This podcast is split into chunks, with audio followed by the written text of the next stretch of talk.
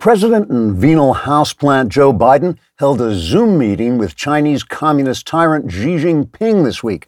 The autocrat Xi called the three and a half hour meeting, quote, another productive step in our ongoing efforts to lull America into passivity until we crush it beneath our iron heel, unquote. Houseplant Biden said it was, quote, entertaining in parts, but not as good as Paris in Love. That's a great show. When does that come on? Unquote.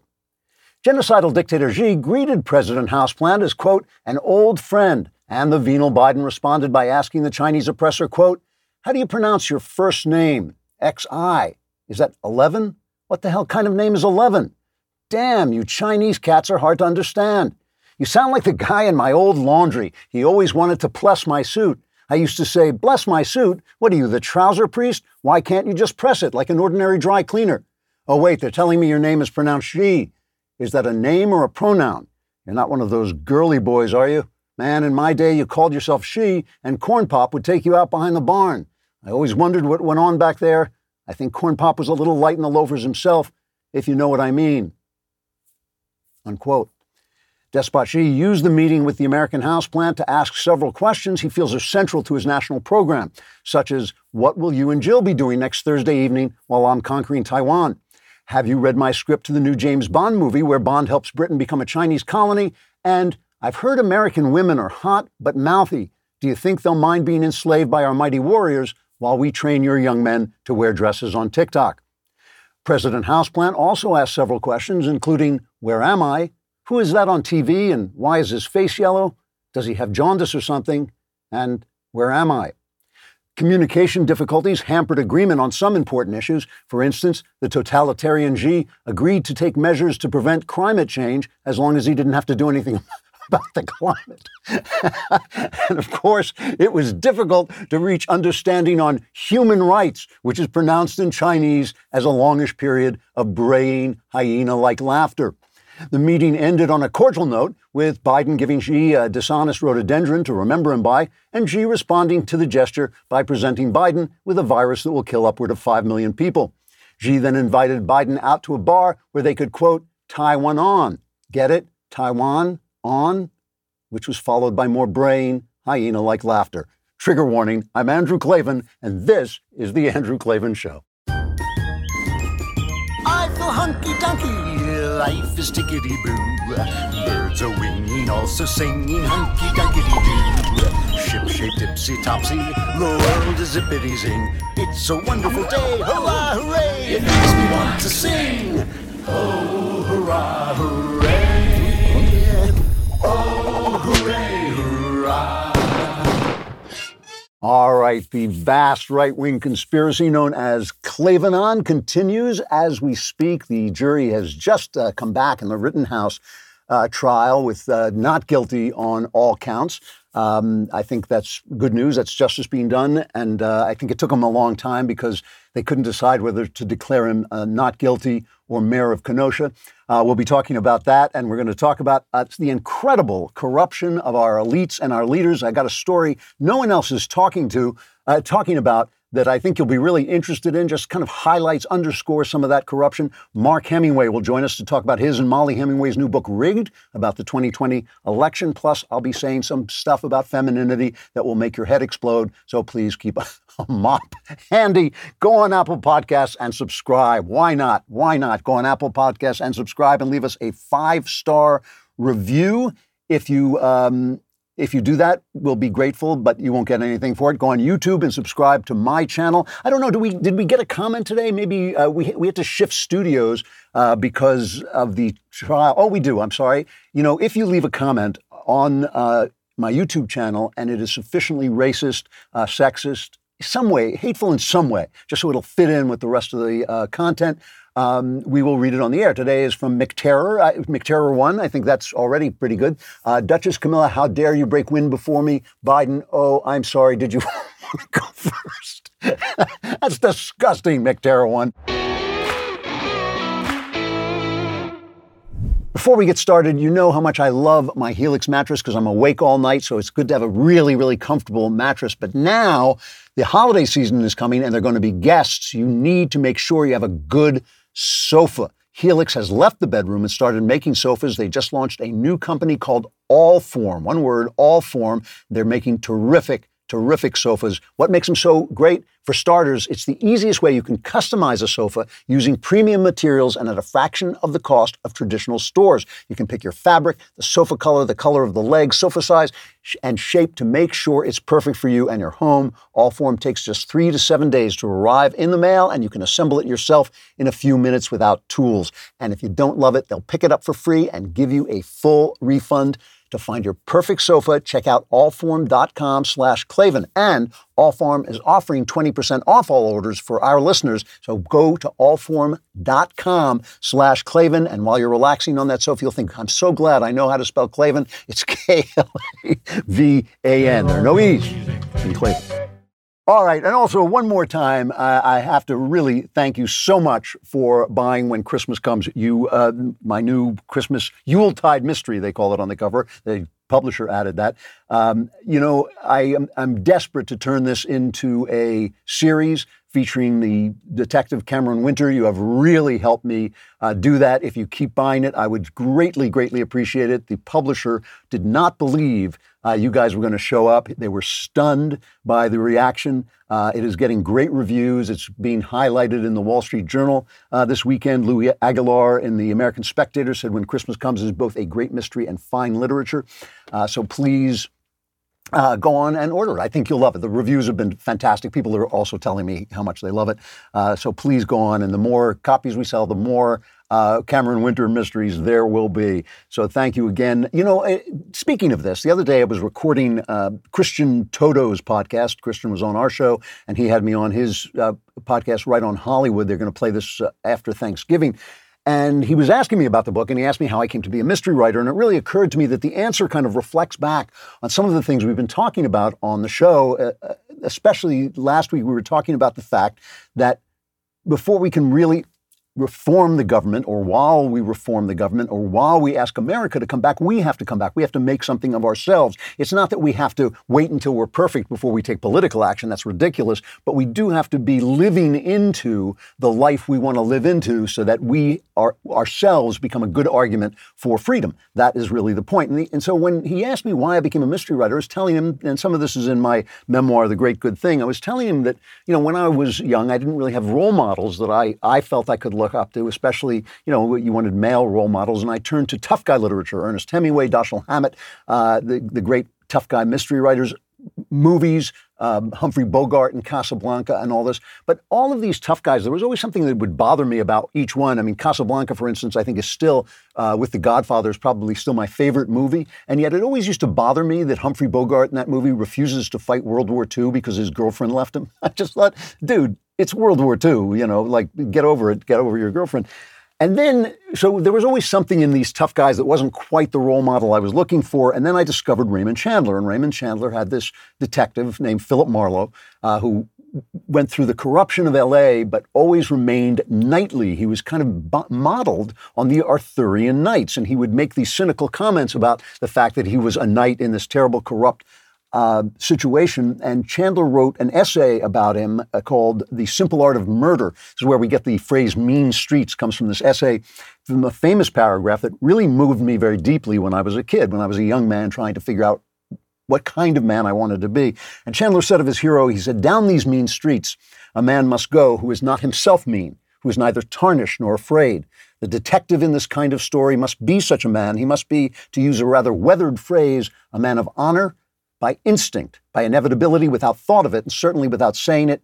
The story is this man's adventure in search of a hidden truth. And I remember to this day reading that and reading the Philip Marlowe mysteries and thinking, yes, that, that's the kind of man I want to be. That became my ambition to be a man of honor in a corrupt, in what I already knew was a corrupt world. And I obviously don't have to tell you that I failed miserably in that ambition, but it was a noble ambition. And when you have a noble ambition, uh, even when you fail in it, it, it teaches you important things. And one of the things it taught me, one of the things it taught me was how about my own sin sinfulness because as C.S. Lewis says eh, no one knows how bad they are until they've really tried to be good so in trying to be a man of honor you learn about all, all, all of your corruption which is natural uh, to your heart and uh, part, just part of every human being the, the bent timber of humanity uh, But it also taught me this that you know, I'm, I'm a, I love puzzles and games, and I always like unfolding the truth and finding the truth. And the fact that the detective is in a search for truth in these stories, and the fact that he's a man of honor are connected. This is what it taught me. It taught me that to have honor, you have to try to find the truth. And the world makes sense. The world is a kind of mystery. It, it can be put together. When you see something that doesn't make sense, when you say something that doesn't make sense, you can be sure you're missing something. And if you continue to double down on not making sense, you will become corrupt. You will lose your honor. And it can just start with a little mistake and a lot of pride, the pride that doesn't want to say, uh, I, I, did something wrong. We had a lady who wrote in a while back because she had had an abortion and she didn't know how to deal with it. And, and one of the things, you know, I, I thought it was so important that she accept God's forgiveness because your two choices when you do something wrong are to experience the shame and then accept God's forgiveness and move on, or you have to keep doubling down on the mistakes you're making, and then you become corrupt. You become evil because you have to keep saying, no, it was the right thing to do. It was the right thing to do. And therefore, everything starts to become distorted, right? So you have to keep, you have to make sense. The world makes sense. Scientists will tell you the world makes sense. When it doesn't make sense, it's because they don't know enough. They have to find out more, and then it will make sense. And the same thing is true with morality, and the same thing is true with moral truth. But the thing about moral truth is that it makes sense in a very specific way you can have a theory, a beautiful, beautiful theory that makes sense. Freudianism was a theory like that. Marxism is a theory like that. And they're so appealing. Those systems are so appealing because they make sense of everything. Everything falls into place until you test them in reality. And this is why Marxists tend to be in places where there is no reality universities, Hollywood, the news media, where reality will not be tested uh, because the minute you put it in as an economic system, it collapses. You begin with a Marxist premise, right, that all value comes from labor and there's some benign state that's going to redistribute wealth and take over the means of production, and that all, then everything falls into place. And you think, wow, that's so beautiful, such a beautiful theory, until you find out, no, all value doesn't come from labor. Some value comes from ideas. Some value comes from the discipline of a good culture. Some value comes from the human desire to succeed and compete and beat out the other guy, which is may be unpleasant, but there's some of the uh, where some of the value comes from, and and the willingness of capital to take risks, the willingness of a person to say, I'm going to bet my future on this enterprise, even if it fails, and then I'm going to have to take the hit for that. Uh, and the fact that there's no benign state, uh, you know, the, there's just powerful people trying to hold on to power. So every time you try socialism, it has faltered against this. What is that? It falters against human nature. And the reality that destroys almost all logical systems, Freudianism too, is human nature, right? Human nature uh, has to be f- factored in to your ideas. That's why capitalism works so well. It's people uh, competing, it's people being greedy, it's people doing things, uh, wanting more for themselves. Democracy, the same way. It's people arguing and fighting and having to compromise and being forced to compromise and not just use their power to impose ideas. And that's why you figure in, you factor in human nature. But the interesting thing about human nature is it can be understood, but it can't be understood by pure reason. The older I get, the lesser I understand human nature. Young people are always explaining human nature to me. I look at what's going on in the world. I think like, how can a teacher, how can a teacher go out and teach children that, that they should judge each other by the color of their skin, which is what's happening with critical race theory, CRT. How can teacher encourage people uh, to distort their sexuality or to embrace a sexuality that may be uh, perverse and may not be natural to them. And there's uh, all this stuff coming out now about in California, the California Teachers Association plotting to do end runs around uh, parents so they can teach kids to be gay or teach kids or draw kids into the gay world and the gay uh, u- universe and the gay and gay ideas. And you know, you think, how can somebody be that wicked? Well, young people understand that. Once you get to a certain age, you stop understanding. You think, no, just something is really terribly bent. Something is terribly wrong with human nature. Something is terribly evil in the spiritual world. And after that, you're sort of baffled. But in order to understand people, so you can't just use reason to understand people, you have to use something else. You have to suffer with them. That is how you understand people. That's what the word compassion, compassion means. You hear, you've heard about the passion of Christ. Passion comes from a word meaning to suffer. And when you have compassion, you suffer with people. And in order to suffer with people, you have to love them. You have to really love them, even as they are, even loving your enemies, even loving, um, you know, the, the guy next to you who's annoying, uh, the guy on the street who's so disgusting. He's been sleeping in his own garbage for uh, weeks and he st- smells bad. And you have to try and teach yourself to love them so that you understand them, so that you see them as they really are. And this is, as I've said before, why Jesus teaches you to love not just your neighbor, but your enemy, because it's the only way you know them and begin to make sense. And when you make sense of the world, when you make sense of the world, you begin to move toward honor. Uh, you know, I, I, I, make no claims to having achieved the ambition of being a man of honor in a corrupt world, but I know that I set myself at least against the corrupt world, you know, as much as I can and as, with as much willpower as I have and with as much determination and honesty as I have, and that all of that, all of that is involved in in making the world make sense, which is involved in loving people so that you can see them as they are. And what I want to talk about today a little bit is about how that applies when you're reading the news and and how it has turned many people in this country to a level of corruption that really passes the understanding of reason. We're going to be talking about the Rittenhouse verdict in just a second, but first, as the holidays approach, there are still a lot of jobs to fill. You don't want to fill them like we fill them here, or else it's going to be chaos like it is here. You got you need holiday lighting installers, advanced snowmakers, or mall Santas. If you need to hire for one of these festive roles or any role, really, there's only one place you should go. That's ziprecruiter.com slash Klavan. After all, if ZipRecruiter can fill an advanced snowmaker role, they can most likely help with your hiring needs. ZipRecruiter uses powerful technology to find and match the right candidates up with your job. Then it proactively presents these candidates to you. You can easily review these recommended candidates and invite your top choices to apply for your job, which encourages them to apply faster. ZipRecruiter's technology is so effective that four out of five employers who post on ZipRecruiter get a quality candidate within the first day. Don't let your workplace look like the Andrew Klavan show. You can try ZipRecruiter for free at ziprecruiter.com slash Klavan. Discover hiring joy with ZipRecruiter. Just jingle your way to ziprecruiter.com slash Klavan. But first, you need to know how to spell Klavan. It's K-L-A. V A N.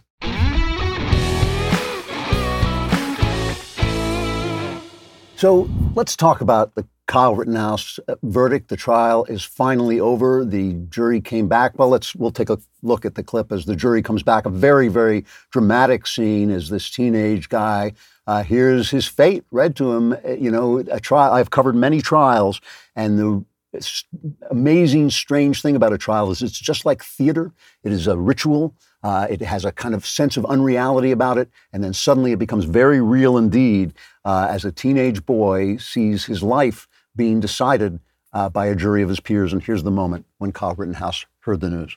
State of Wisconsin versus Kyle Rittenhouse. As to the first count of the information, Joseph Rosenbaum. We, the jury, find the defendant, Kyle H. Rittenhouse, not guilty. As to the second count of the information, Richard McGinnis, we, the jury, find the defendant, Kyle H. Rittenhouse, not guilty. As to the third count of the information, unknown male, we, the jury, find the defendant, Kyle H. Rittenhouse, not guilty. As to the fourth count of the information, Anthony Huber, we, the jury, find the defendant, Kyle H. Rittenhouse, not guilty. As to the fifth count of the information, Gage Grosskreutz, we, the jury, find the defendant, Kyle H. Kyle H. Rittenhouse not guilty. Members of the jury, are these your unanimous verdicts? Is there anyone who does not agree with the verdicts as read? Uh, would you wish the jury pulled? No. Okay. Very uh, touching moment as the kid collapses uh, with emotion. Uh, who could blame him? Uh, and, you know, this hinged on a very, very um, complex piece of law, which is that when a child rapist attacks you, you're allowed to fight back. I mean, it was so plainly, it seemed to me, uh, self defense. And I'm very, very slow to question jurors, uh, even when they come back with verdicts that I didn't like in the Derek Chauvin uh, case with the George Floyd. I did not think Derek Chauvin, I, I thought Derek Chauvin was uh, committed an act of bad policing, but I don't think that was a murder. Uh, but I rarely question jurors because I know if I wasn't there, I wasn't seeing the full trial. I was just even even if you watch every minute on TV, it's not the same thing. But this seems to me very much uh, justice. And more than that, which I take particular pleasure in, I mean, I'm glad for the lad himself, but I take particular pleasure that this is a brutal slap in the face of the media. The media, and, and, and if it's greeted by riots, and I'm not saying that's going to happen, you know, but if it's greeted by riots, I think the Democrats will pay a political price, an unbelievable political price, because I think this narrative that the De- Democrats sold and the press sold, but I repeat myself, the media sold, was so corrupt, was so dishonest anyone could see it. You know, they, it, they act as if they're shrouded in mystery. They act as if some cloud of unknowing covers them, covers their corruption. It is amazing what corruption does to the human mind. And we're talking about the fact that when you stop making sense, you know something's wrong. And when you stop making moral sense, you know something's wrong. And if you stick to it, you lose your honor. Now, the, the thing about this was that all the talk about white supremacy, it's interesting because there's this trial going on in Georgia for this Arbery uh, trial, trial, where I think that's a lot more doubtful. I've never, uh, I've never been uh, happy with that case. I've always thought that maybe those guys really, really did a bad thing. They, you know, you could have made that case, but here, I mean, how do you call it white supremacy when a kid shoots three white people attacking him, kills two, uh, wounds one, but they're all attacking him and they're all white. But it doesn't matter anymore. Think about this for a minute. Larry Elder runs for governor in California, and the LA Times, the biggest paper in the state, calls him the black face of white supremacy. When Ralph Youngkin won in Virginia, and his lieutenant governor, Winsome Sears, a black woman, uh, former Marine. Uh, th- that website 538 ran this a kind of babbling insanity, uh, saying, well, you know, sometimes white supremacists vote for black people. They, they defeated Terry McAuliffe, who's like the oldest, whitest man in America. I mean, the guy is just an aging snowball with legs. You know, so what it, they're not talking sense anymore, and that that really happens to you if you don't try to make sense, if you don't search for the hidden truths of life, if you don't act like Philip Marlowe in your philosophy, seeking out those truths and trying to behave with honor, you become this twisted, ugly thing. And this is a genuine slap in the face. Uh, the judge had to ban MSNBC because they were following jurors around, an absolutely despicable thing to do. You know, Matt Walsh, Matt Walsh was on uh, Twitter saying that the press in this country should be put in prison. And people were saying, how could he say that? And I thought, no, I don't want the government to have the power to put reporters in prison, but do they belong in prison? The hell yes, they do. I mean, this is uh, absolutely despicable. The word racism, which is a real thing, you know, racism is a real thing. People really suffer from it. Uh, if, if you banned the word racism, you remember those old Charlie Brown, Brown cartoons that were on TV? If you banned the word racism, the left would sound like the adults in Charlie Brown. It sounded like this.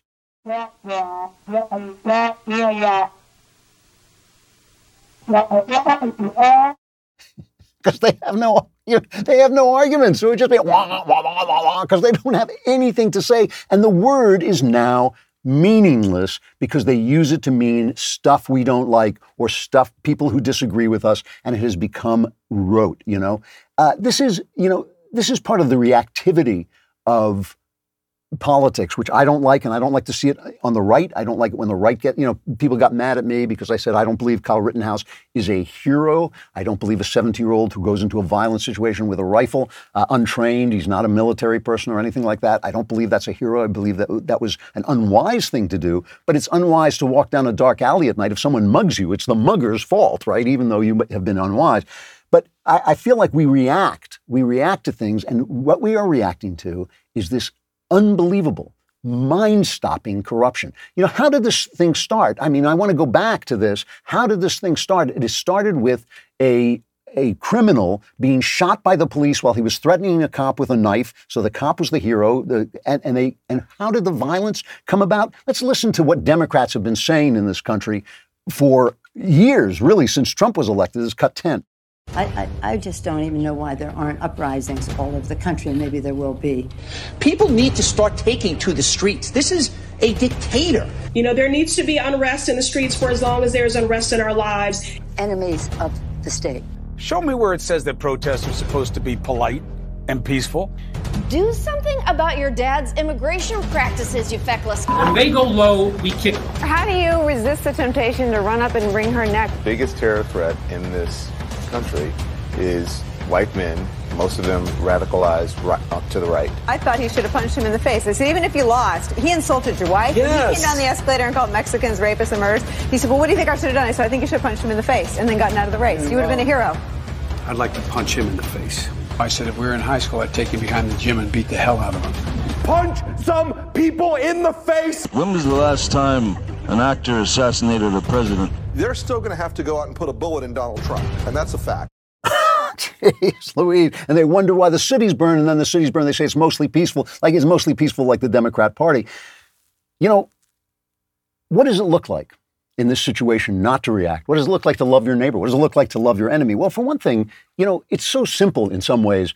You know, we understand there's a lot of black crime in this country. It's a small number of criminals committing the worst crime in this country, uh, and a lot of them are black. A, a, a you know, a, too many of them uh, for the percentage of black people in the country. So you understand that a cop, white, black, whatever he is, is going to look askance at black people. That's that's human nature. It's just going to happen. But we also understand the majority of black people are not committing, are not criminals, and but they're not innocent either because none of us is innocent, right? We've all, you, I'm sure you've had a cop come up the front walk and you thought, oh, what did I do wrong? You know, did he see me when I ran that red light? You know, I, we've all had this moment when a cop goes by and thinks, oh, I hope he didn't see me do whatever I wasn't supposed to be doing. So how would it be if cops were looking at you more intensely than they are looking at other people because your skin is the same color as people who are actually criminals. It's uncomfortable. We can understand where that anger comes from that then takes a very, very, very rare incident like the George Floyd killing, which again, I don't think was murder, but I do think was reckless policing. We can understand how that then sets off this anger that you have constantly being watched by the police.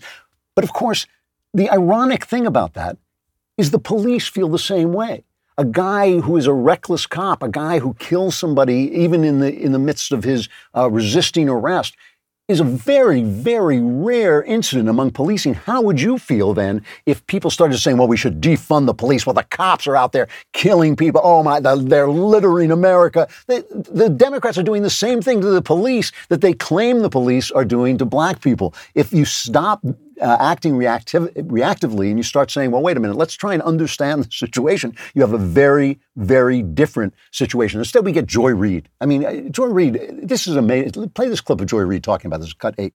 Brett Kavanaugh, who had been accused by a high school friend of committing sexual abuse of her, cried his way through the hearings to make him a permanent member and Associate Justice of the United States Supreme Court. And his tears turned out to be more powerful than the tears of Christine Blasey Ford, which were the tears of an alleged victim. But in America, there's a thing about both white vigilantism and white tears, particularly male white tears. Really white tears in general, because that's what Karens are, right? They Karen out, and then as soon as they get caught, it's like, Green Waterworks. White men can get away with that too. And it has the same effect. Even as the right tries to politicize the idea that masculinity is being robbed from American men by multiculturalism and wokeism, they still want to be able to have their tears.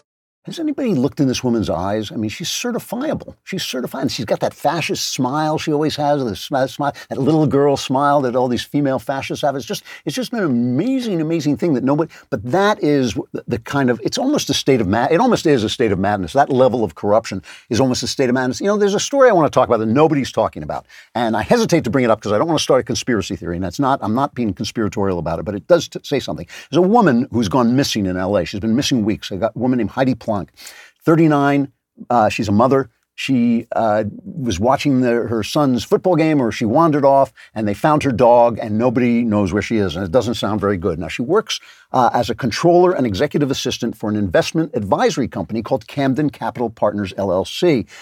And it's very mysterious, and they don't know what happened to her. It doesn't sound good, right?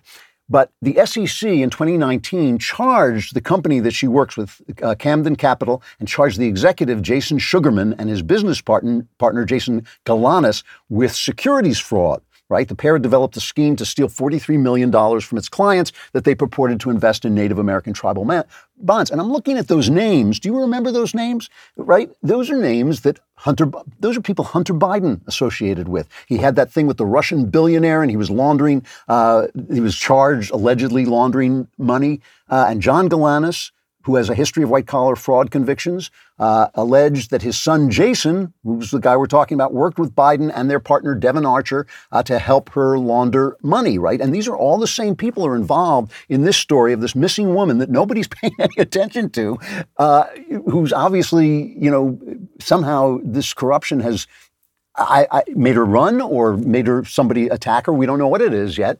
Uh, and it, and it's all these same people that Hunter Biden was associating with.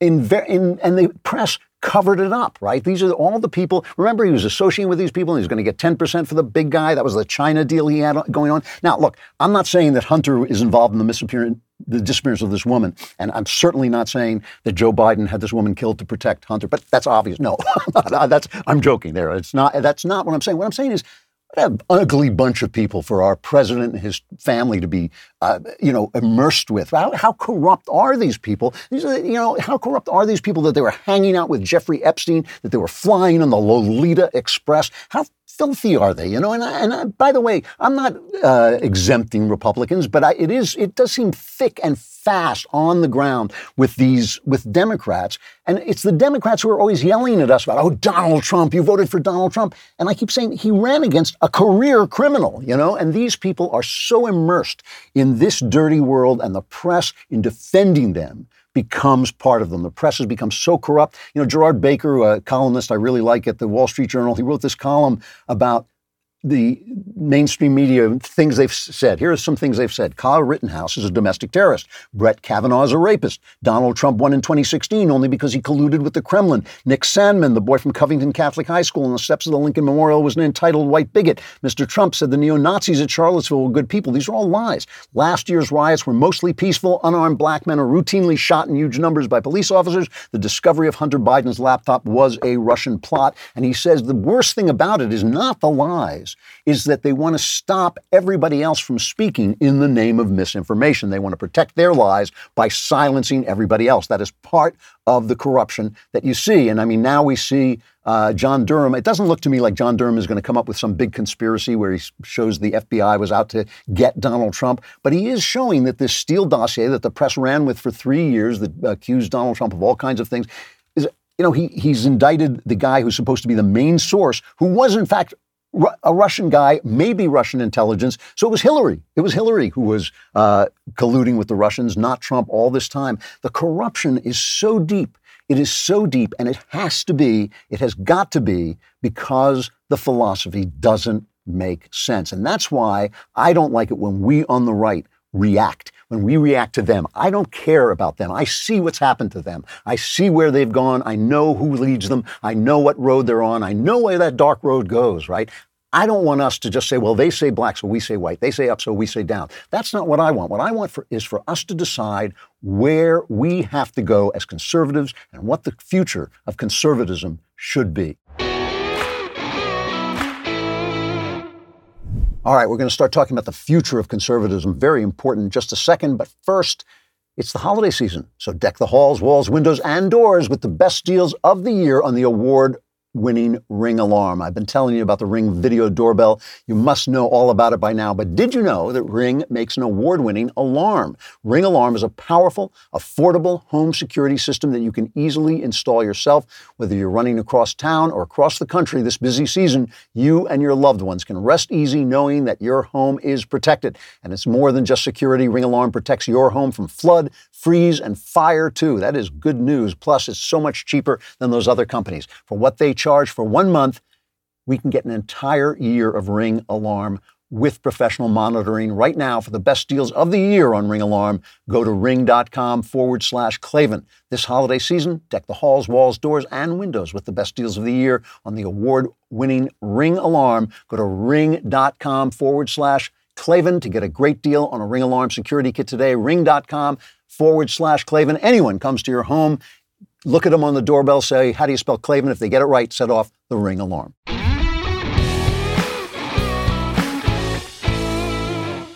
So, talking about where the conservative movement is going, there was a speech recently by a lady named Rachel Bovard, a young woman uh, who works uh, at the Heritage Foundation. She writes for the Federalist. Very smart. I've always thought she was a very smart lady. I've kind of paid attention to her, but this was a speech that really went beyond that.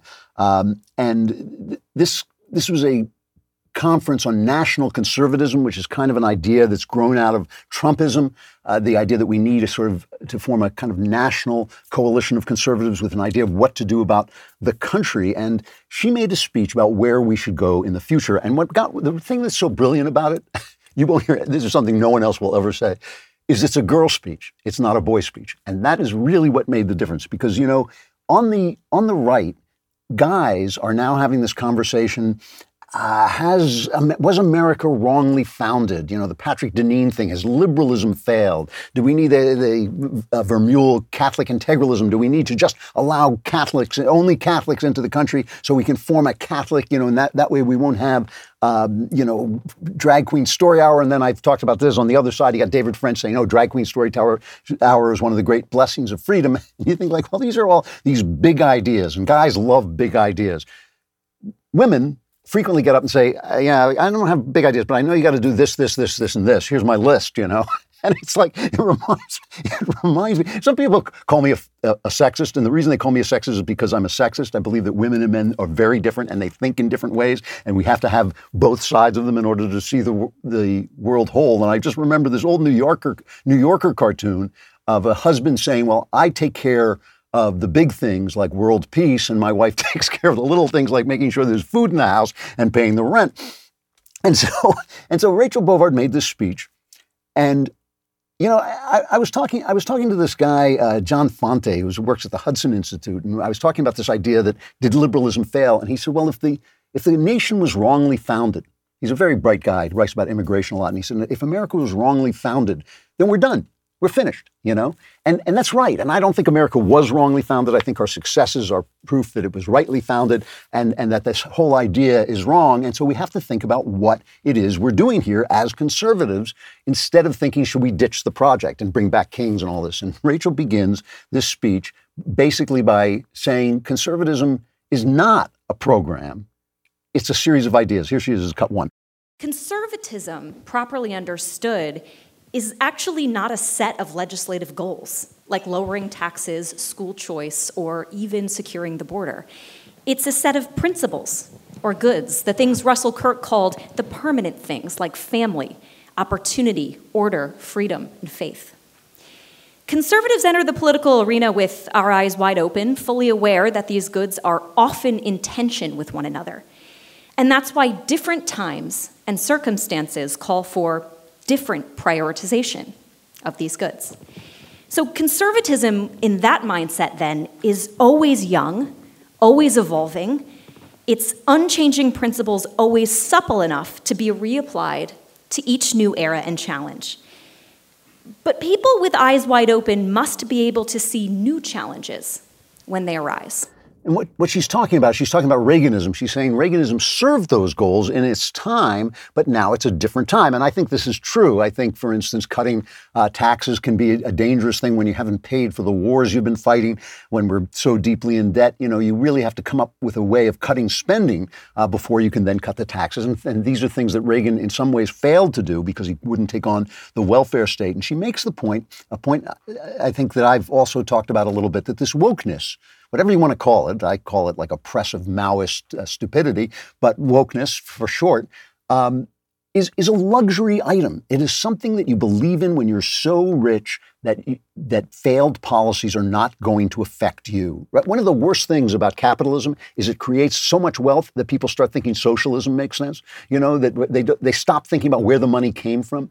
Uh, and she and she talks about the fact that we have to understand that when we're up against the woke, we are not up against the common man. We are not even up against the poor. We're up against the rich. And she's right about this in cut two.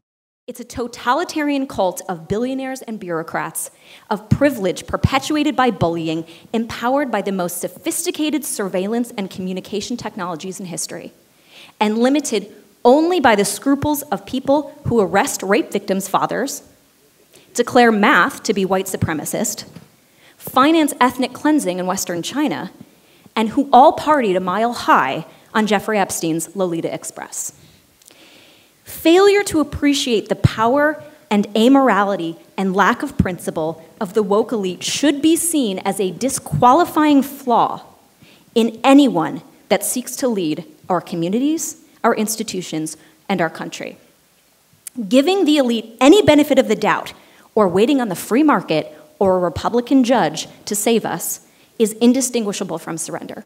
Sing it, sister. I mean, that really is that is good stuff, and it's smart stuff, and it's practical stuff. This is what I really love about the speech. You can find the speech on the Federalist if you uh, uh, Google Rachel Bovard Federalist and go down her articles. Um, it is what we should do the next time we have power, or something like that. Uh, and it's re- it's worth reading. I can only play a couple of clips from it, but it's so practical. It is so practical that it's time we stopped being afraid. You know, I can't stand it. I cannot stand it when I hear politicians on our side say, well, Black Lives Matter. It's like, you don't take some Maoist terrorist organization and say yes, and, you know, Black Lives Matter. Again, you know, you know that there's this wonderful C.S. Lewis novel called That Hideous Strength in which Satan tries to take over Britain and his organization is called Nice. You know, it's the, it's the same thing. Black Lives Matter. Well, of course, that, you know, that's true, but that doesn't mean you're not a satanic Maoist terrorist organization. More on this in just a second, but first let's talk about my pillow. Again, I test my pillow every night by sl- staying awake on it. You guys just sleep on it, but I know how comfortable it is because I'm awake all night. Now, My Pillow wants to give back to our listeners. You can get great discounts on all their products. If you go to mypillow.com right now and click on the radio listeners specials, get deep discounts on My Pillow's mattress toppers, towels, so much more. For example, My Pillow is offering a buy one get one free offer on Giza sheets top quality sheets that you will love. Go to mypillow.com and click on the radio listeners specials for the buy one, get one free offer on the Giza sheets and use promo code DailyWire at checkout or call 1-800-651-1148. You will also get deep discounts on all my pillow products including pillow slippers. I love those slippers. The my pillow mattress topper and my pillow towel sets. That's mypillow.com. Enter Daily Wire or call 1-800-651-1148 and tell them Daily Wire sent you. It's 1-800-651-1148. Then she goes on to talk about the, the policy we have to have toward big tech. And again, I know this is something else that I've hammered at, but right now, right now, just like in a fascist state, big tech is being used by government for governmental purposes. When I say government, I mean the left, I mean the deep state. I do not mean the people. Because obviously, you know, uh, uh, Rupert Murdoch said this the other day. He said, they're obviously censoring conservatives. This is the time when we are in a serious debate. We have to hear everybody's voice. And she really delivers here. This is uh, cut three. The first thing we do we kill all the monopolies. the big tech corporations, in particular, not exclusive to them, but in particular, must be broken up, period, full stop. Now, spare me the platitudes about consumer choice or the pearl clutching about needing our own anti American megacorporations to compete with China. Silicon Valley has had decades to prove themselves corporate patriots, and they are obviously content to be the opposite. Businesses like Google, Facebook, Amazon, and Apple exert state like monopoly control over America's minds and markets, and they simply cannot be allowed to endure. The scale at which they exist is incompatible with a free society. In America, we integrate innovation into our values and traditions. We do not sit around and wait to be reformed in the image dictated to us by megacorporations. See, again, this is a kind of practical wisdom that sometimes we on the right lack. I, I sometimes feel that people on the right, I don't want to just say men, but men, sit around in rooms and come up with theories and then look at the world, and the world has not. You know, that's what I talked about in the beginning. You know, Marxism makes sense. It's like, you know, what the, the right does this, for instance, when they talk about the, uh, what's it called, the success system or something like that, the success succession. But the idea is you graduate high school, you get married, you have kids, you get a job, you get married, you have kids in that order, and you won't be poor. And I always say, yeah, that's that's fine. But if you're poor, you know, you might not have a father. If you're poor, your mother might be on drugs. Maybe you haven't got it together. You know, maybe the, the quickest way out of there is a gang. Uh, you have to talk about real people's lives in real situations. These mega corporations, these tech corporations, Facebook and Twitter and Google, have never existed before. And just like the factories, when they first came out, had to be regulated to keep children from being abused and to keep people from having to work 50 hours a day, you know, putting a screw in a hole, they had to be regulated. They, they, we needed unions. Unions were a necessary evil. That's the thing. Unions are not a good. They're a necessary, but they are a necessary evil because of the abuses that people commit on each other you have to have new responses to keep the American dream alive when new things come along. Just because Facebook or Google is a privately owned company does not mean it can't oppress you. And it is so big and it is oppressive and they are censoring people and it's got to stop. You know, there's this, uh, she was talking about China. There's an artist named Ai Weiwei, I think his name is pronounced, and he was on uh, PBS talking to Margaret Hoover.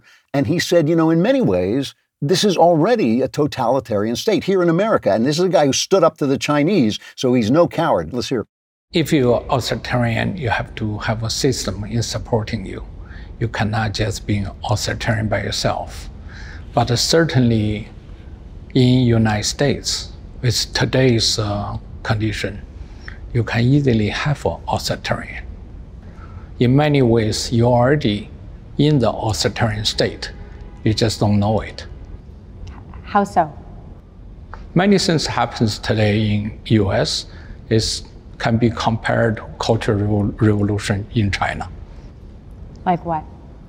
Like people trying to be unified in certain political correctness. That is very dangerous. Uh, he, uh, well, he's right there. And finally, I want to play one more clip of Rachel Bovard's speech at this National Conservatism uh, Conference because she gets at another thing that is the heart of the matter. And it is, it is not something, it is not incidental, it is central. It is central to the conservative program, but is central, more importantly, to the program of freedom. And that is the family, is cut four. Domestically, national conservatives should focus on family and community formation as intensely as we ever focused on business and market formation. 40% of America's children today are born out of wedlock, 70% of black children.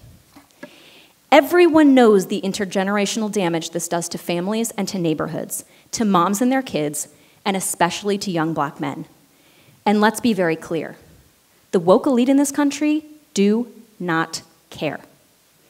Federal social policy is written almost exclusively by rich, white, progressive elites who attended the right schools, watched the right Netflix comedy specials, and parked their hybrid cars next to their Black Lives Matter signs. But their true values are expressed in the laws that intentionally punish young, low income couples for, have, for having kids, getting married, and getting jobs. That is, for doing the things that would help them rise in America and maybe challenge the elite's privileged status one day.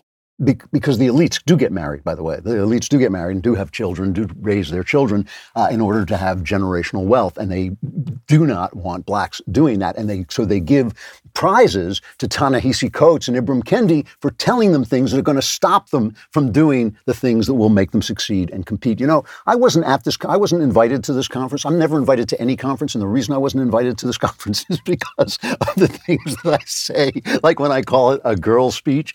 But what she just said, and basically everything that she is saying, and everything that I really believe, is why, is why, now that we are at this true crossroads, and it's a crossroad because one form uh, one period of history, the post war, post World War II period of history, has ended, and a new period of history with the internet has begun. And we haven't really kind of, you know, found our place, found our footing in order to impose our American values on that period of history. We haven't done that yet. We haven't figured out a way to do it. And that means that the corrupt, the evil, the wicked rise and they make their bid to take over the country. And that's what's happening. And there's no question about it. But this is why I feel that at this crossroads, women and specifically femininity are at the are the decisive powers uh, is the decisive power that is going to make the, all the difference. And that's what I'm going to talk about next. All right, in a second, we're going to talk about the apocalypse. But before the apocalypse comes, you want to live well, right? I mean, why, why not? You want to be perfectly at ease and comfort and style. Hunter Douglas can help you do just that with their innovative window shade designs, gorgeous fabrics, and control systems so advanced they can be scheduled to automatically adjust to their optimal position throughout the day. You know, I don't think about windows a lot, but when I fix my windows, when I get good uh, design around my windows, it makes me so much happier. Perhaps it's the way the shades diffuse harsh sunlight to cast a beautiful glow across the room, or being able to enjoy the enjoy the view outside the window while protecting your privacy inside. Maybe it's the superior insulation the shades provide, keeping you warmer in winter, cooler in summer, and lowering utility bills. It is a big deal to have nice windows. Visit hunterdouglas.com slash Klavan today to take advantage of the Season of Style rebate saving event. That's hunterdouglas.com slash Klavan for limited time savings. The offer expires December 6th, 2021. So last week I was talking about visions of the apocalypse, and I pointed out that while we have no idea, we have no idea when the end of the world will come, we have zero idea, but we do have a Christian belief of what it will look like, that there will in fact be two ends of the world, one for the saved and the other for those people we will politely call the salvation impaired. Uh, and, and I was saying that if you follow the trends of our current history, what it looks like, what it looks like is that one path that we're on leads to a mechanistic, materialistic, inhuman future where science becomes the science, like the Wizard of Oz, and promises that we're going to have power and happiness and eternal life, but really we all end up drugged in, in a metaverse uh, that has no true love or friendship in it, uh, where the powerful make all the decisions for us, the knowledgeable, the experts make all the decisions, and we have no freedom on our own because, oh, the climate is going to destroy us if we don't do this, and the science says that, and you must follow the science. I mean, you could see it. You could see the trend in this uh, pandemic where people have to wear masks and hide in their room be afraid all the time while the science, the science, the Faucis are going to tell us what to do. And that you can really see if you look far enough down that road, like about two miles down that road, uh, what the end of that uh, idea is going to look like and the kind of hellish world that could lead to. The Christian idea, I think, is more of, is of a more human humanity. I talked about it being a kind of a, a cycle that we uh, can return to childish innocence not by going backward, but by going forward and becoming so knowledgeable, so wise that we become innocent again. Uh, and that means making choices, maybe making the choice to die instead of to live. I mean, making the choice not to become uh, some immortal head floating in a jar, but to live a natural life uh, with a natural conclusion. Um, and I ended by saying that it seems to me that the dividing line is, is femininity, how we treat femininity and how women decide to regard their own femininity. Now, in order to talk about this, we have to have a definition of femininity because it can mean a lot of different things, and it's my show, so it's going to be my definition. And I want to make it clear at the outset that I'm not telling anybody how to live or what to do. Uh, some of you who are more perceptive may have noticed I'm old. Uh, you know, they don't call me Hot Gandalf for nothing. They call me that because I've been roaming around Middle Earth for almost 2,000 years. Uh, and I don't care what you do. you know, I do not care what you do, how you live your life. I'm simply making observations about what I've seen in my 2,000 years.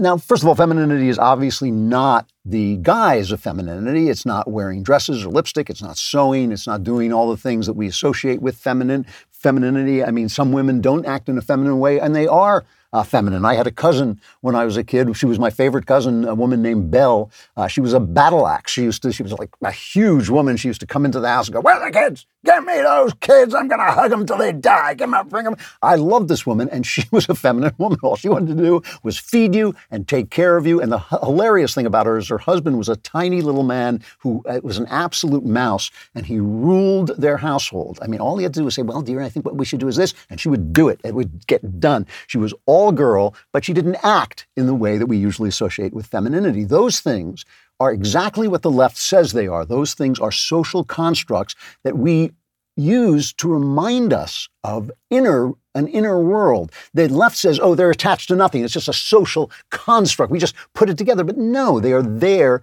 to uh, emphasize and remind us and play out and act out something that is internal in the same way that kneeling in prayer is there to act out uh, devotion.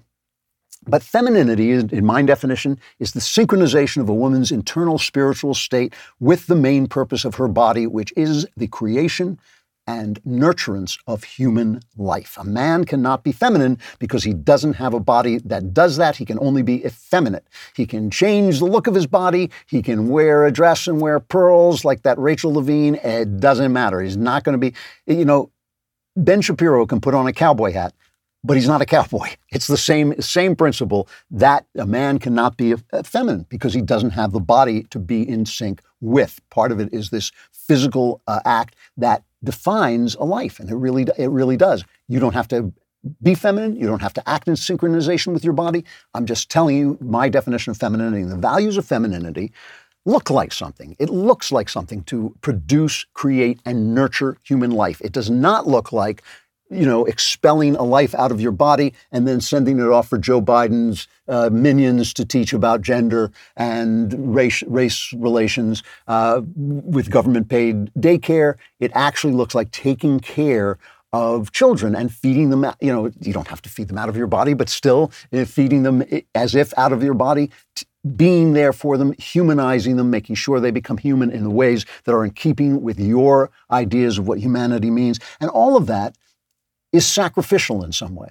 There's something sacrificial about femininity. There's something that says, I'm going to put people before things. I'm going to put other people before myself. I'm going to put uh, family and the inner world before uh, ambition in the outer world. Doesn't mean eventually you can't reach those ambitions. I always think, why should women build their lives like men uh, who go out to make money first, so they can get, basically so they can get married and have children? Uh, why shouldn't women have children first, and then when they're done with that, go out and do the other things that people want to do?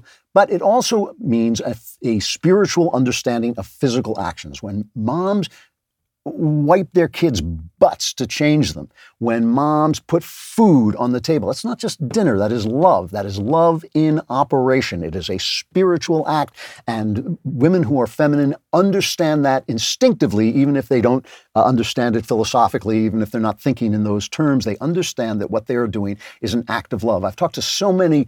I remember a woman not that long ago who said to me, Oh, now I have a child. My hands are going to be in crap all the time. So I said, Your hands are always in crap. They're just going to be in someone else's crap because that's an act of love. Homemakers and moms lay aside the values of power, the value of productivity, the value of wealth in order to do things for human beings that they have created and who have helped them in that creation.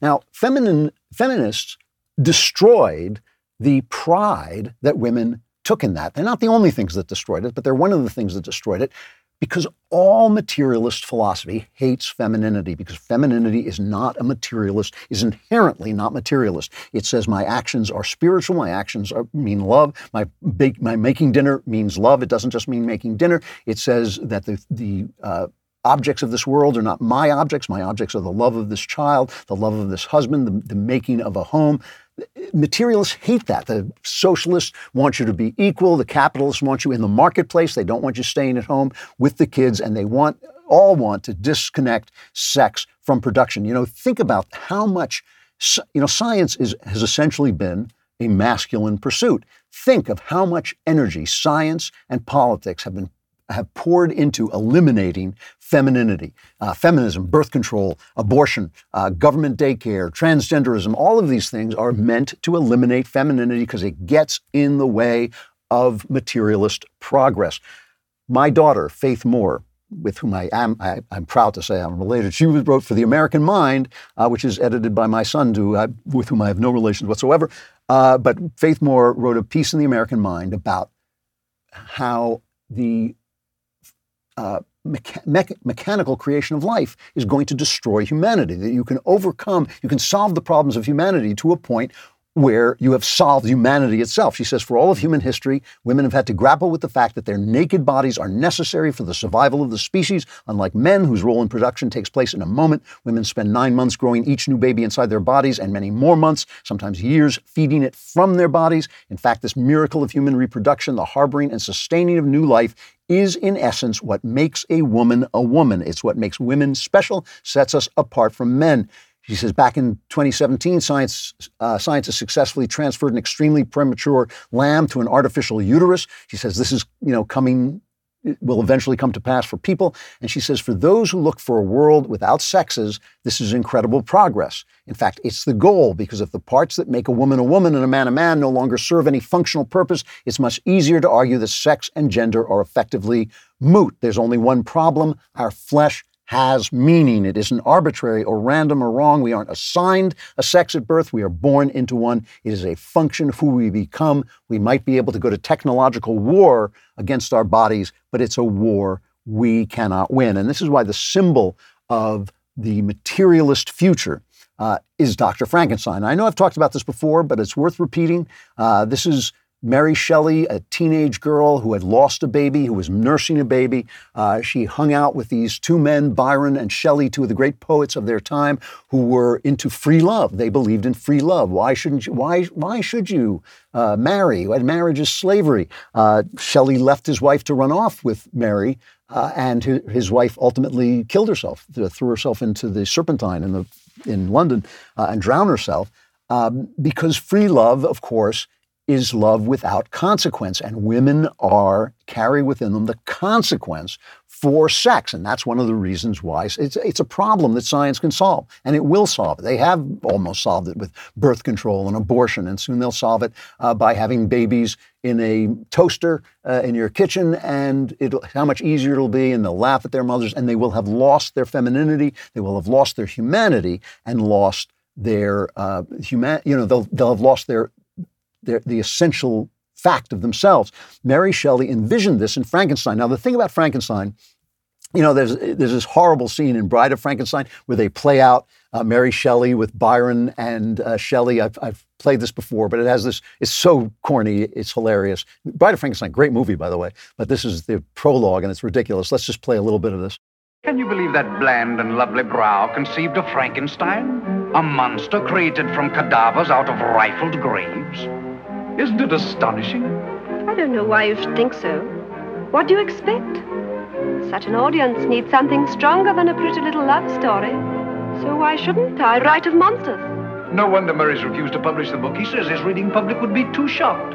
It will be published, I think. Then, darling, you will have much to answer for. The publishers did not see that my purpose was to write a moral lesson. The punishment that befell a mortal man who dared to emulate God.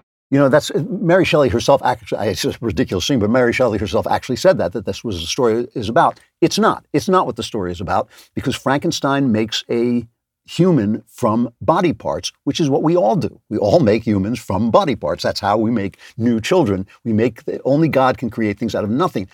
That what he what he does, his sin, and this is actually written into the novel, even if Mary Shelley didn't realize it, and maybe she did, maybe she didn't what he does is he makes a human without a woman.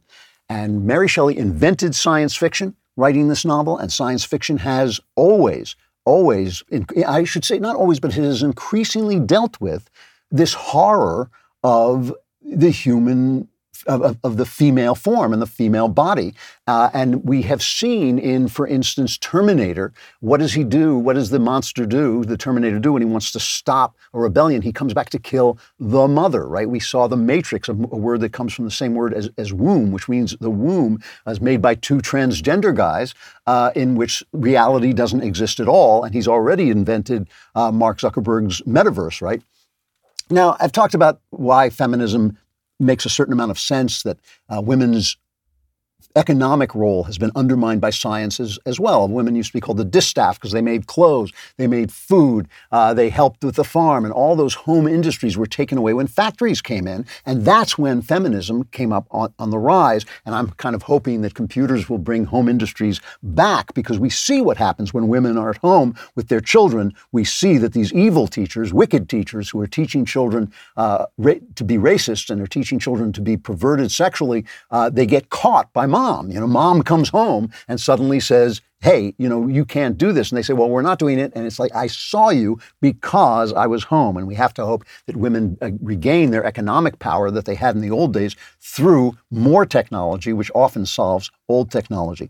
If Frankenstein is the symbol of the hellish future, the future of the salvation impaired, the future of materialism in which science solves the problem of humanity by ending it, I would say that the Virgin Mary uh, is the symbol of the New Jerusalem, is the symbol of the future that I'm hoping for and the future that may only come after death uh, when a new Jerusalem comes forward. Uh, Mary is the one who uh, sacrifices, who said, who was told by God that this thing is going to happen to her that is could possibly ruin her life. She's going to get pregnant without a husband. She's going to get pregnant, and her husband, her uh, fiance, will find out about it, uh, and she's going to have to explain it to him. It's not going to be easy. And she says, "You know, here I am. I am the handmaid of the Lord." She makes that sacrifice, and she is a symbol of the fact that when God Himself wants to be human, the first thing He does is He picks out a mother.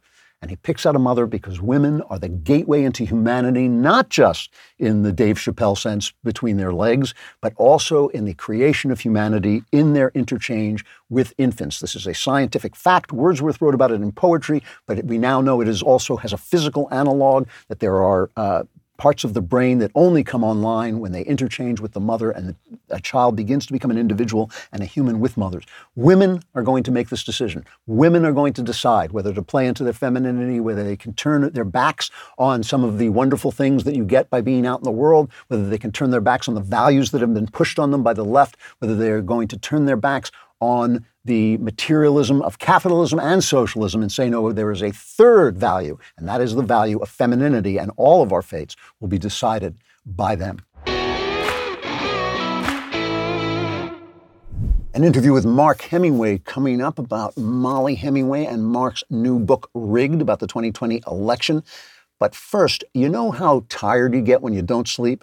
Well, just ask me. You get really, really tired and you do not want to be chugging caffeine all the time. Here's a new way to start your day with Super Beets Heart Chews. They're a tasty treat that give you the energy you need and are good for you. No more afternoon coffees, energy drinks, and candy for a quick pick me up. Add two delicious plant based Super Beets Heart Chews to your morning routine and promote heart healthy energy for your day without a caffeine crash because Super Beets Heart Chews unique clinically researched grape seed extract promote heart healthy energy and normal blood pressure as part of a healthy lifestyle. Do more for your heart and treat yourself with Super Beets Heart Chews. Join over a million customers, get free shipping and returns, a 90-day money-back guarantee, and right now you can get a free 30-day supply with your first purchase at superbeets.com slash Klavan, superbeets.com slash Klavan. You want it, but you need to know, how do you spell Klavan? It's K-L-A-V-A-N. No ease in Klavan, just make it look this easy.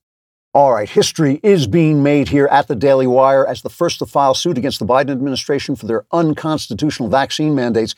We are pleased to see that the Biden administration suspended their implementation and enforcement this week. This is a huge win for the freedom of American workers to make their own medical decisions without the government's authoritarian hand getting involved. We cannot be happier to be at the forefront of this fight against Joe Biden's assault on our businesses, our bodies, and our private health decisions. However, there are plenty of businesses who are enforcing mandates, and our victory means nothing unless these businesses do the right thing and stop. It's understandable that there's been enormous pressure from the government to comply, but there's truly no reason now to force your employees to make a medical decision that they don't feel comfortable with.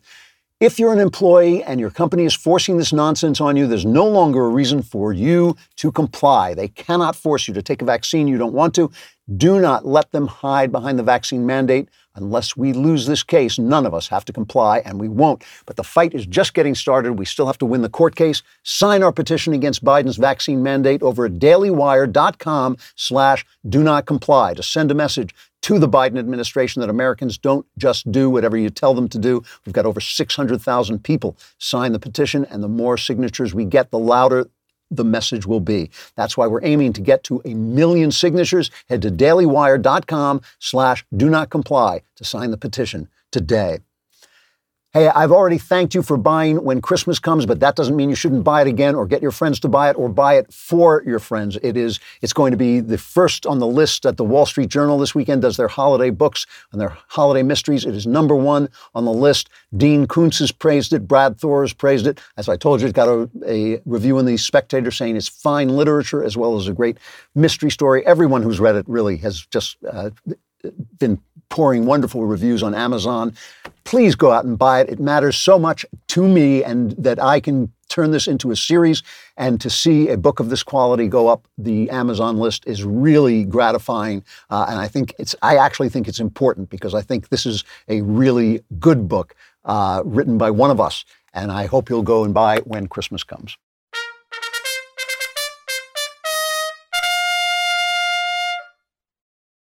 So, we've been talking all day about corruption, and uh, one of, of course, the great examples of corruption was the full court press against Donald Trump almost from the moment he was elected, really, even before he took office, and certainly culminating with the 2020 election. I know no one better to talk about than one of the better uh, journalists out there. Mark Hemingway is a senior writer at Real Clear Investigations. He's written for the Wall Street Journal, MTV.com. He's written for just about everybody who matters.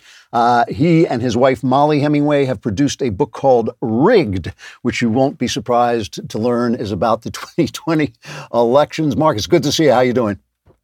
Uh, it's great. Uh, I'm glad to be here. Um, that's the book. yeah, there it is. Um, yeah. What, what's the subtitle? I don't have the subtitle in front of me. It's called Rigged. The subtitle is I always have trouble remembering the things in order for whatever reason. It's how the media, big tech, and the Democrats seized our elections. Okay. Um, well, first of all, let, let's start with this. One of the most maddening things about the conversation about 2020 is that they, the Democrats or the left, the media, they're all one big blob they act as if we invented the idea that elections can be questioned. Uh, yeah. That nothing could be further from the truth, right? Yeah, we talk about it, that in the book. Uh, um, the Democratic Party hasn't unambiguously accepted the election of a Republican president since George H.W. Bush. I mean, uh, you know, both you know in 2000 and 2004 and in 2016, there were all formal protests by like you know elected Democrats about the results of the election, and like and people seem to have like forgotten this. You know, post 2004, you know there was massive conspiratorial nonsense in the mainstream press about uh, Karl Rove's association with voting machine companies in Ohio and all this stuff. Um, you know, 2000 obviously. Um, we just went through an election in, in, Virginia where the gubernatorial candidate Terry McAuliffe um, still wouldn't say in, in, in, in the year of our Lord 2020, 20 sorry 2021 that uh, um, the that George W. Bush won the 2000 election fairly. Um, you know, this is an article of faith among Democrats that uh, um, you know the last several Republican presidents elected um, were elected unfairly, and it's it's absolutely insane. And but the weird thing about it was they they ricocheted from 2016, where we had massive Russian interference and Trump was an illegitimate president, saying that for years, to 2020 in the middle of a pandemic where they increased mail-in balloting by you know tens of millions. The states are doing things like mailing out ballots to literally every single voter address on file. And then they're saying this was the most secure election in history, and how dare you question the results? now, if you had to pick one thing, I mean, you listed when you were reading off the um, the subtitle of rigged, you were you mentioned all these things. If you had to pick one thing that really made this election so insanely unfair because it really was it really was an unfair election no matter what you think of the vote count. But before we even talk about that if you had to list one thing that really was unfair about this election what would it be? Yeah um, well we talk extensively about this in the book although funnily enough since we published the book we're getting more and more information on this because conservative groups and republicans are finally really starting to dig into this. But this thing happened where Mark Zuckerberg, uh, the CEO of Facebook, spent in excess of $400 million in grants that went to local election offices. So, uh, Mark Zuckerberg has a foundation with his wife. Um, it's called the Zuckerberg Chan Foundation. On the board of that foundation is David Plouffe, uh, Obama's former campaign manager, one of the biggest like Democratic data guys out there. And what they did is they decided that they were going to give $400 million in grants to local election offices. Now, bear in mind, this is not a billionaire spending money for campaign donations and, you know, spending it on his preferred candidates. This was directly pumping money into your local nonpartisan election offices, i.e., the people that count the votes. And in this case, what they did is they took these two previously small um, um, foundations that were staffed basically by Democratic Party activists that were technically nonpartisan. One is called for the Center for Tech and Civic Life, and the other was called CEIR. I forget what that stands for, but these two little foundations, and they they gave them all this money, and they they went around the country to states and they said, look, we'll give you money um, for um, to, to your local election offices. Ostensibly, this was for COVID relief stuff. Like this was supposed to pay for PPE for poll workers and things like that. In reality, what happened is, is they started dispatching these Democratic activists all over the country to work with local election offices, and there were all these strings attached to receiving this money from the Zuckerberg Chan Foundation. And pretty soon, these people with these foundations that were handpicked by Zuckerberg were doing things. They were designing ballots. They were translating ballots. They were determining where drop boxes were were sent. Um, and you know, of that four hundred million dollars, what we're learning now most dramatically is just how that money was targeted, essentially. So. Um, I think the last statistic I saw was that 93% of the Zuckerberg grants went to counties where there was a majority of Democratic voters. Ah. Um, and on top of that, the money was heavily concentrated in a handful of swing states. Um, and w- even within the swing states, it was heavily concentrated in flooding the counties that were most pivotal with that with that money. So as a result, you end up with these weird disparities. So like Philadelphia got six dollars and fifty cents in Zuckerberg money for every voter in the in the area. The, net, the, the like an adjacent Republican county got something like fifty cents per voter in grant money. Um, you know, the state of Georgia um, got something like five times as much Zuckerberg money as neighboring Florida, even though Florida has twice the population of of uh, um, Georgia. And what happened in the election? Georgia moved five points away from Trump, and Florida moved two points toward Trump. Um, you know, this was basically them running a Democratic get out the vote operation directly out of your local election offices. And the crazy thing about all this, it was all probably legal. I mean, like no one ever thought anyone would do anything this insane, but that's what happened. You know, and the scandal frequently of the election was what was legal. Yes, that that is what's amazing. I mean, consider. I, I can't believe. I mean, at this point, it's ridiculous not to believe it, but I can't believe how far south the media has gone. Uh, which, if you go back into the d- back in the day after Watergate, was priding itself on how wonderful and how what a how it spoke truth to power and all this. The silencing of the Hunter Biden story. Um, I was I was talking today about this woman Heidi Planck who's disappeared in L.A. who's connected to all, all of the people who are connected to Hunter Biden, and nobody's covering that story either. But this was an actual concerted attempt to keep Hunter Biden's corruption and Joe Biden's possible connection to it out of the press. Well, you know, look, I don't even know if it's like a possible connection, for instance. I mean, we know that Joe Biden met with Hunter Biden's corrupt Ukrainian business partners Right. at Cafe Milano, this, you know, fancy restaurant in Georgetown.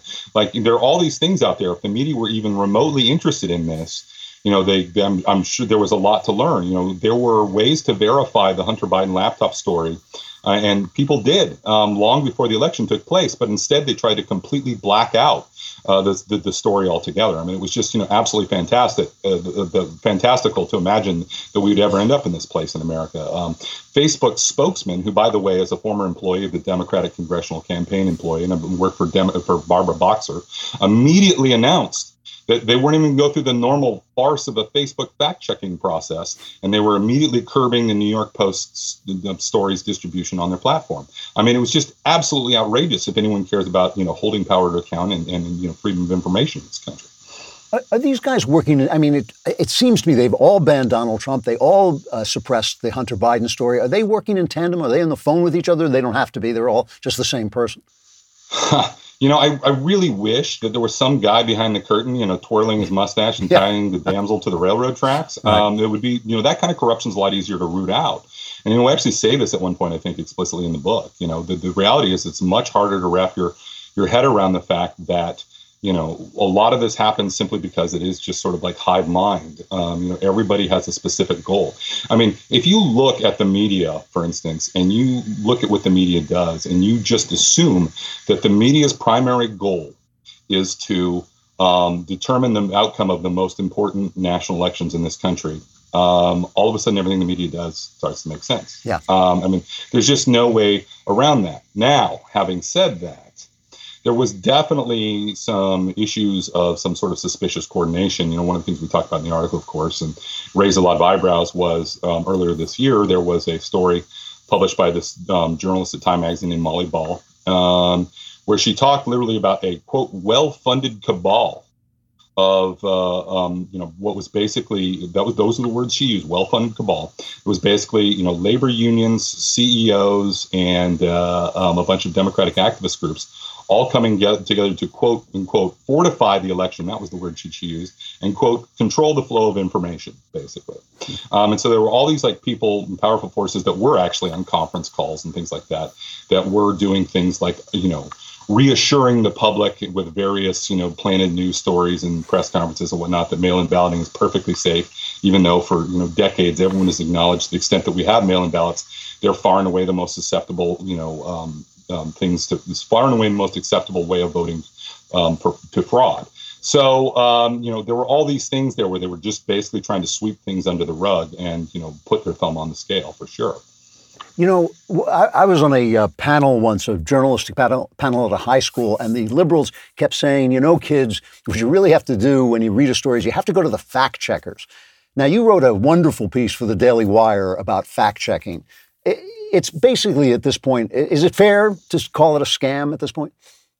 I mean, I, I think it's worse than a scam. I mean, like, you know, the, the, the, the, the you know, I, would feel better if, if they were making money off of it. um, you know at least have some sort of like selfish motivation that i can understand but the reality is is that no i mean this, what they're doing is basically about power so i've been writing about fact checking for you know a decade now i mean i wrote a cover story for the weekly standard back in the day called lies damned lies and fact checking and it was like 2011 i think um, about this where I, I, dismantled all this stuff about fact checking. I mean, like they've done university studies on this stuff. I mean, it's not rocket science. You know, PolitiFact and these other fact checking organizations will rate Republican claims as false at a rate of you know three to one over Democrats. I mean, like there's there's not even there's not even a debate really empirically about whether or not they're harder on Republicans and Democrats. And then if you actually drill into the specific fact checks, it's absolutely outrageous. I mean, they take these things that are like true facts but inconvenient for Democrats. And all you see at the top of the page, you see this big bold letter, you know, picture of a Republican politician,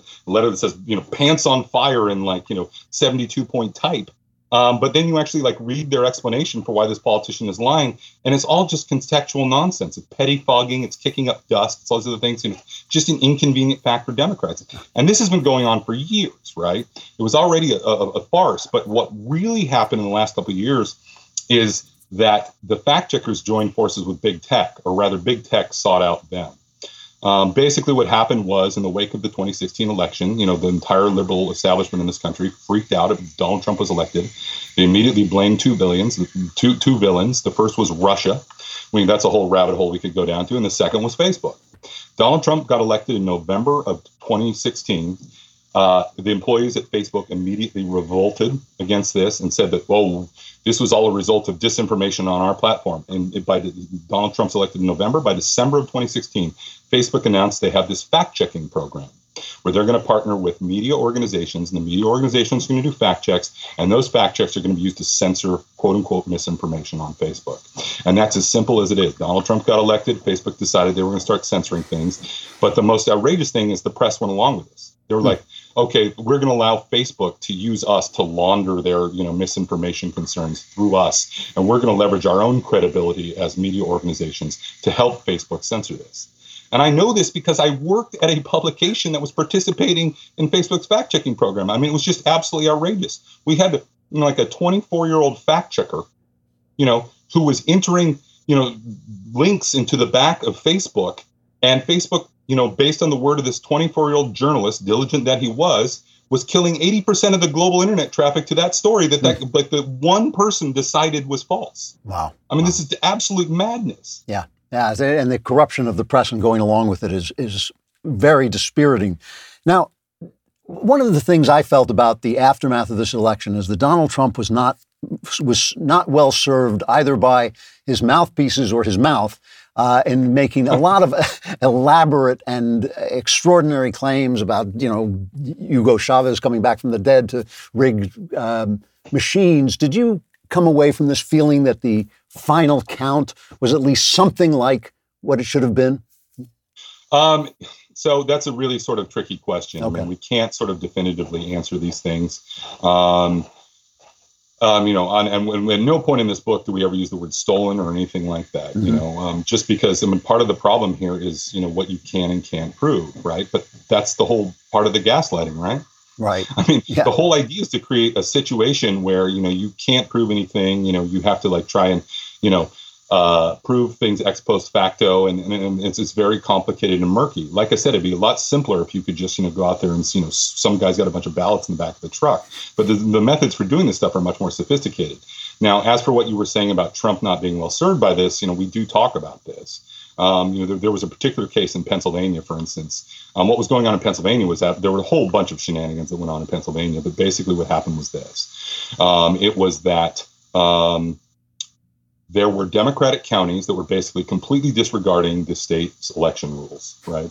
Um, and they were choosing to do things like you you weren't supposed to look at ballots before election day, but they were like looking at ballots, you know, um, to see if there were problems with them and sending them back to voters to cure their ballots is the phrase that people use. So there's like a problem with a mail-in ballot that would normally disqualify it they would send it back to the voter and say, "Hey, did you fix this?" Right?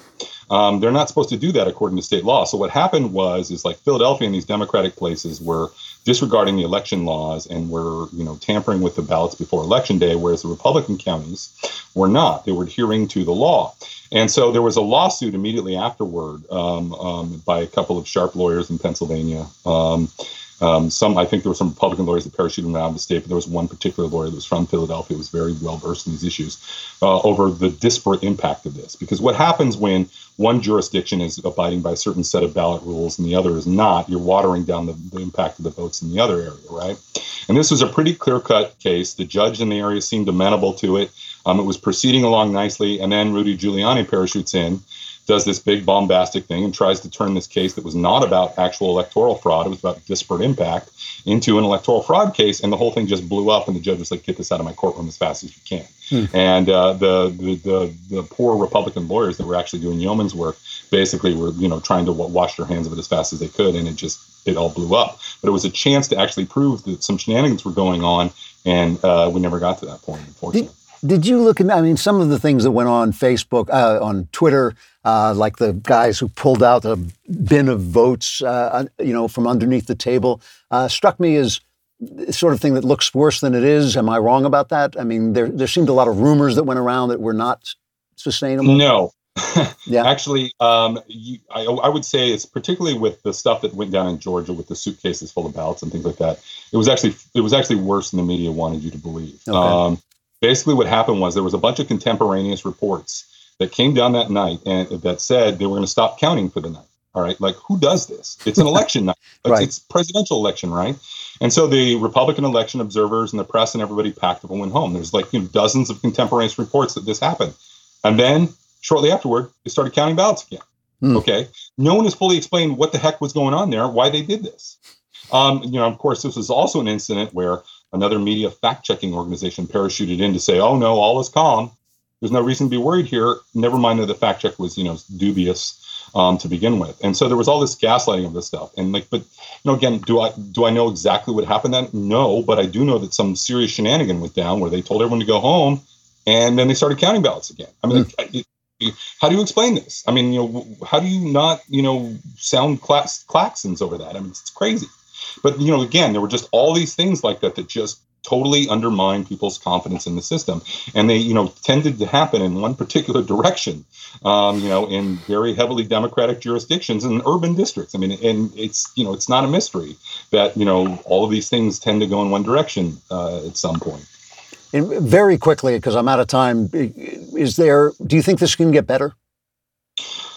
I do um, for a couple of reasons. One is just you know having gone through the shock of all this, I think that Republicans are going to be much more savvy about this. One of the interesting things that came up in the book, and I didn't, I was shocked. Somebody's been reporting politics in DC for 20 years. I did not know this.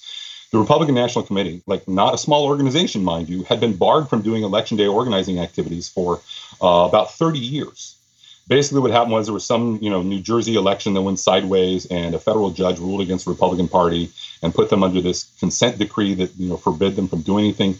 That judge retired and even after he kept senior status as a judge he kept this decree from getting republicans um, you know active in election day like federal this federal decree keeping them from doing it. In effect it took the judge dying. Uh, um, i mean it was so 2020 was the first election in like 30 years the Republican National Committee was actually involved in like election day organizing activities.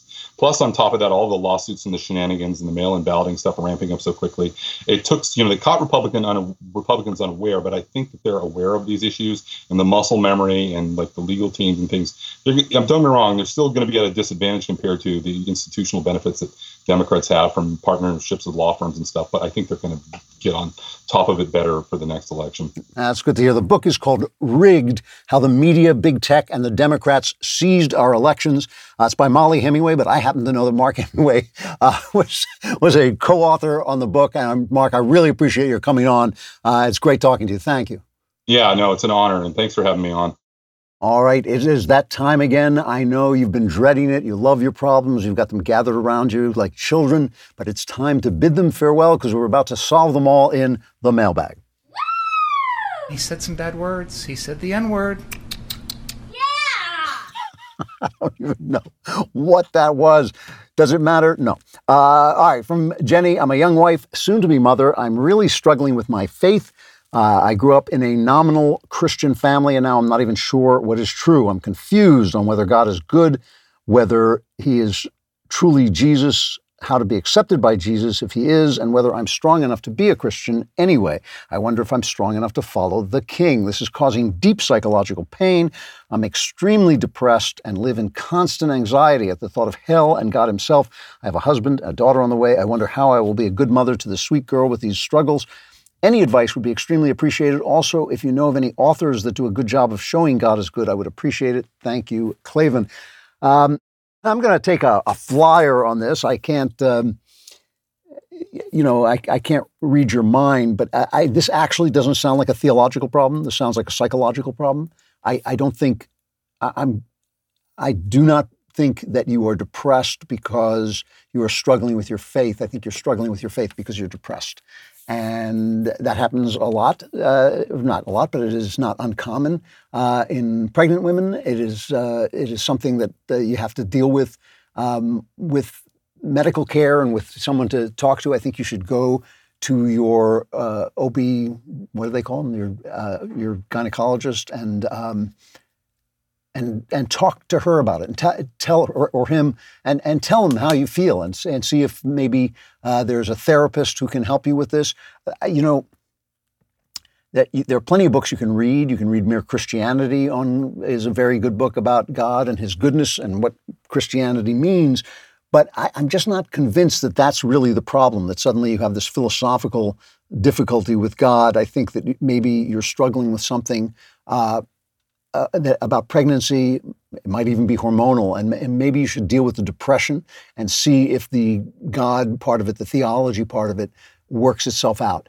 It doesn't really matter uh, how you feel about God because God remains the same whether you feel. You know, people think that God is dependent on their belief. it's not the way it works. He's there whether you have faith in Him or not. He's good whether you believe He's good or not. Uh, he is who He is, no matter what you think so it, that that's really not the issue you're dealing with. I think maybe it, it, it, sounds to me like you are you have psychological pain, and the psychological pain is causing the feel is is expressing itself in a theological problem.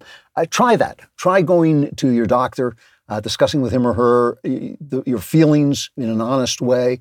Uh, see if there is some kind of therapy that maybe uh, a, a pregnant woman uh, can avail herself of, that you can avail yourself of, that will deal with that specifically before you f- try to figure out uh, the king of the universe. Um, but again, you know, C.S. Lewis is a wonderful writer about these issues. All right, the next one is from Anonymous. Uh, Hello, Mr. Klavan. I am your quote, weird Uncle Fred, who for some strange reason has never gotten married. He's quoting me.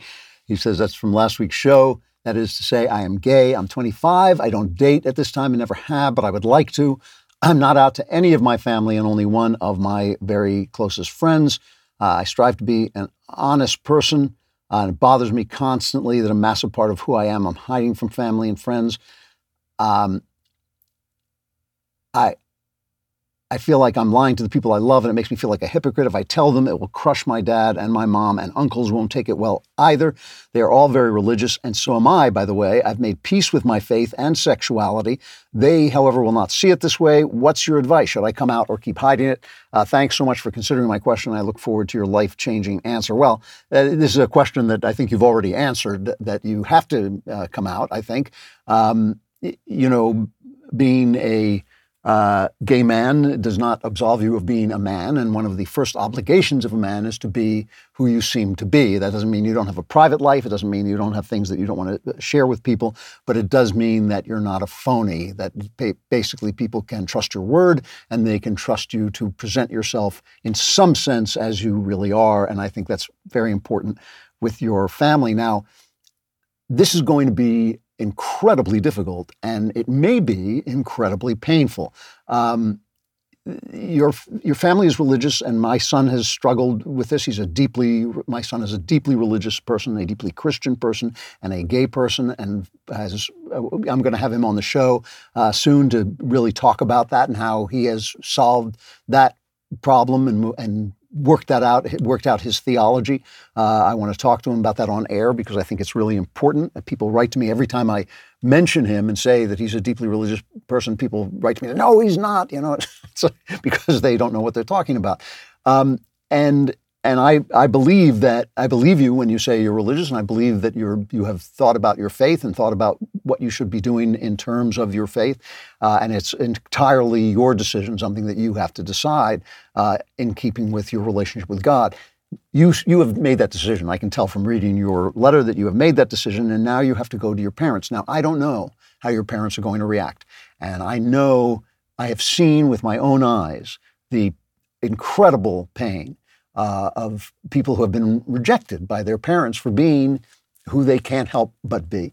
And, uh, and I know it is uh, uh, just a terrible burden to bear. And I can't promise you that you're not going to have to bear it. Um, you know, when God puts us in these situations, I believe that He has a reason for it. I believe He is showing you a way uh, that you're going to have to move forward, and it may be it may be that your uh, parents come to terms with this. They they love you, I'm sure. Uh, they they may be shocked, but they may come to terms with it and come back to you, or they may not. And I certainly know a lot of gay people who've been reacted, re- rejected by their parents, and I, I, it's a terrible, terrible thing to think about. To have your parents just say, uh, "We will not be your parents anymore," or "We will not act like your parents anymore because of who you are." So you're you're facing something genuinely difficult and genuinely um, uh, that could be genuinely painful, and I don't I don't want to lie to you about that. But I also think that this is these are this is the toll of being a man. We most men, if they are men, have lost something uh, because they had to be themselves in the moment of crisis. Uh, moments of crisis, some of us get to avoid a lot of moments of crisis, but they're almost always there eventually. This is yours, and uh, I think in order to be a man, you're going to have to talk to your parents. Uh, you know and I and I hope it works out for you. I do, but I think that you have already made the decisions that have to be made in terms of who you are and who you are with God and how you are with God, and those are not um, anyone else's decisions but yours to make, and they're not mine to make. And so now you have to deal with this decision, which I think is written for you already.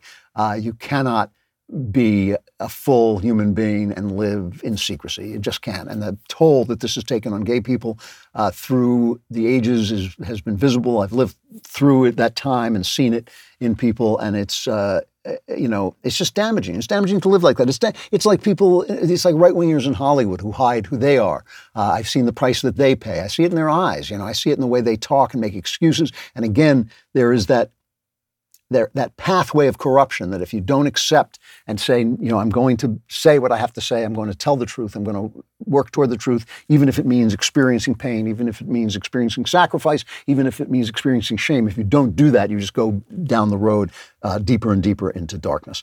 Um, it's painful advice. Uh, I'll do a quick one uh, from Adam. Dear Mr. Too Good for Hollywood, in a literal sense, Klavan, uh, over the past several Christmases, our family has developed a tradition, uh, a tradition of finding and watching a different film version of A Christmas Carol, one of the all time greatest ghost stories. Its powerful messages of eternal consequences, redemption, and hope have always touched me. Um, as someone who has extensive experience in storytelling and adapting the written word to the big screen, do you have a favorite version of the story? Is there a definitive film version of A Christmas Carol? He says, on a personal note, my money is on the Alastair Sim Scrooge, though Patrick Stewart's version does a good job as well. Uh, it is, you were correct the first time, it is the Alastair Sim Scrooge. There is no better film than that. It is actually one of the great movies uh, of all time, and it's great because Alastair Sim plays Scrooge as if he believes himself to be right. He doesn't play him as mean, he pl- plays him as justified. And that is what Scrooge would be like in real life. That is what mean and wrong people are like in real life. They are absolutely convinced uh, that they are correct. And that's the way he plays them. And that's what makes the, the film so powerful. It's also beautifully written and scored and acted. It's perfectly cast. Uh, I got to stop there. Uh, I won't be here for Thanksgiving, but we will put together a best of collection for you, and I hope you will be there for that. But mostly, I hope you have a wonderful Thanksgiving. Remember, there is no giving thanks without someone to give thanks to. Give it to him, he's earned it. Have a wonderful holiday, and I will see you after two amazingly Klavanless weeks. Just buy my book, Buy When Christmas Comes, and that'll tide you over until we are back with The Andrew Klavan Show. I'm Andrew Klavan.